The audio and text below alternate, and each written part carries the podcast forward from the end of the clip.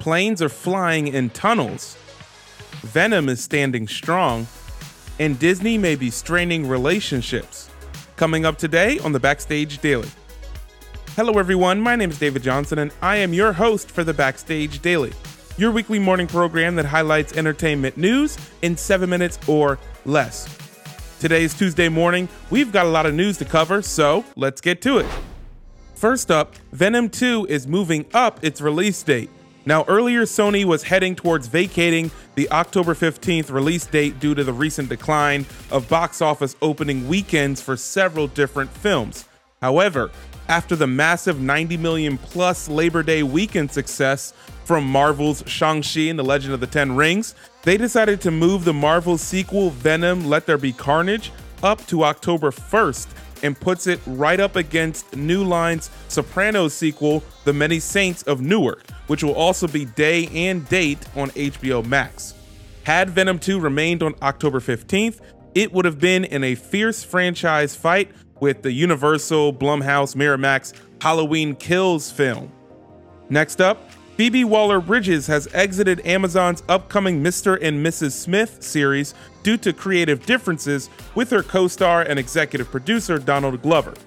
The series is set to debut next year and is based on the original Doug Liman directed film from two thousand five with Brad Pitt and Angelina Jolie.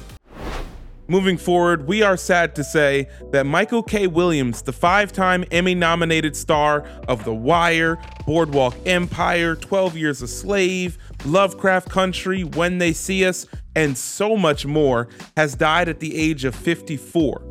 Williams died at his Brooklyn home yesterday morning and is currently survived by his mother, and this is a very unfortunate circumstance considering we just spoke about last week. He had just joined Chris Davis and Sullivan Jones in an untitled biopic of the boxer George Foreman. Over at Disney, after the recent lawsuits by Scarlett Johansson towards the company, it is reported that Joe and Anthony Russo, the directors of Captain America Winter Soldier, Avengers Infinity War, and Avengers Endgame, are currently at an impasse at the current stage of negotiations. See, they are currently unsure of how their movie is to, one, be distributed, and how their movie is to be released, and how their money is to be negotiated, especially during a time in which H B O Max has their day and date release model leaving after twenty twenty-two. Paramount has a forty-five day release window for theaters before the films then head to Paramount Plus, and Disney has their movies debuting either in theaters or in theaters and Disney Plus Premiere, which adds an extra thirty dollars to the price of that film. Switching over to tech news, Dario Costa of Italy just set a Guinness World Record for a tunnel flight pass. Dario flew a Red Bull stunt plane through two tunnels at an average of two hundred forty-five kilometers per hour. He now holds the record for the longest tunnel flown through with an airplane at one thousand seven hundred thirty meters, as well as the first aeroplane flight through a tunnel, the longest flight under a solid obstacle, the first aeroplane flight through two tunnels, and the first aeroplane takeoff from a tunnel. In our gaming news today, Nintendo is focused on bringing back classic Game Boy and Game Boy Color titles that will soon join the one hundred plus N E S and Super N E S games through their Switch online subscription service.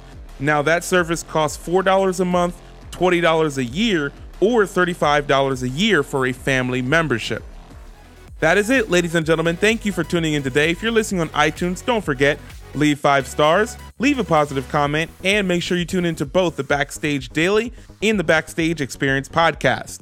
Be sure to check out our YouTube page, youtube dot com slash backstageol. There you'll find interviews with the biggest names and faces in Hollywood and the biggest projects around the world. youtube dot com slash backstageol. Be sure you subscribe. If you'd like to follow us on our social platforms where we talk about different breaking news, different virtual screenings and contests and giveaways, be sure to follow us at Backstage capital O L on Facebook, Instagram, Twitter, and more. Once again, another reminder, we have a new episode of the Backstage O L Live Show coming this Thursday morning at eleven a m Central on fox twenty-six houston dot com, backstage O L dot com, the Fox twenty-six app, and all of our Backstage O L social platforms. Once again, thank you for tuning in today. We will see you tomorrow.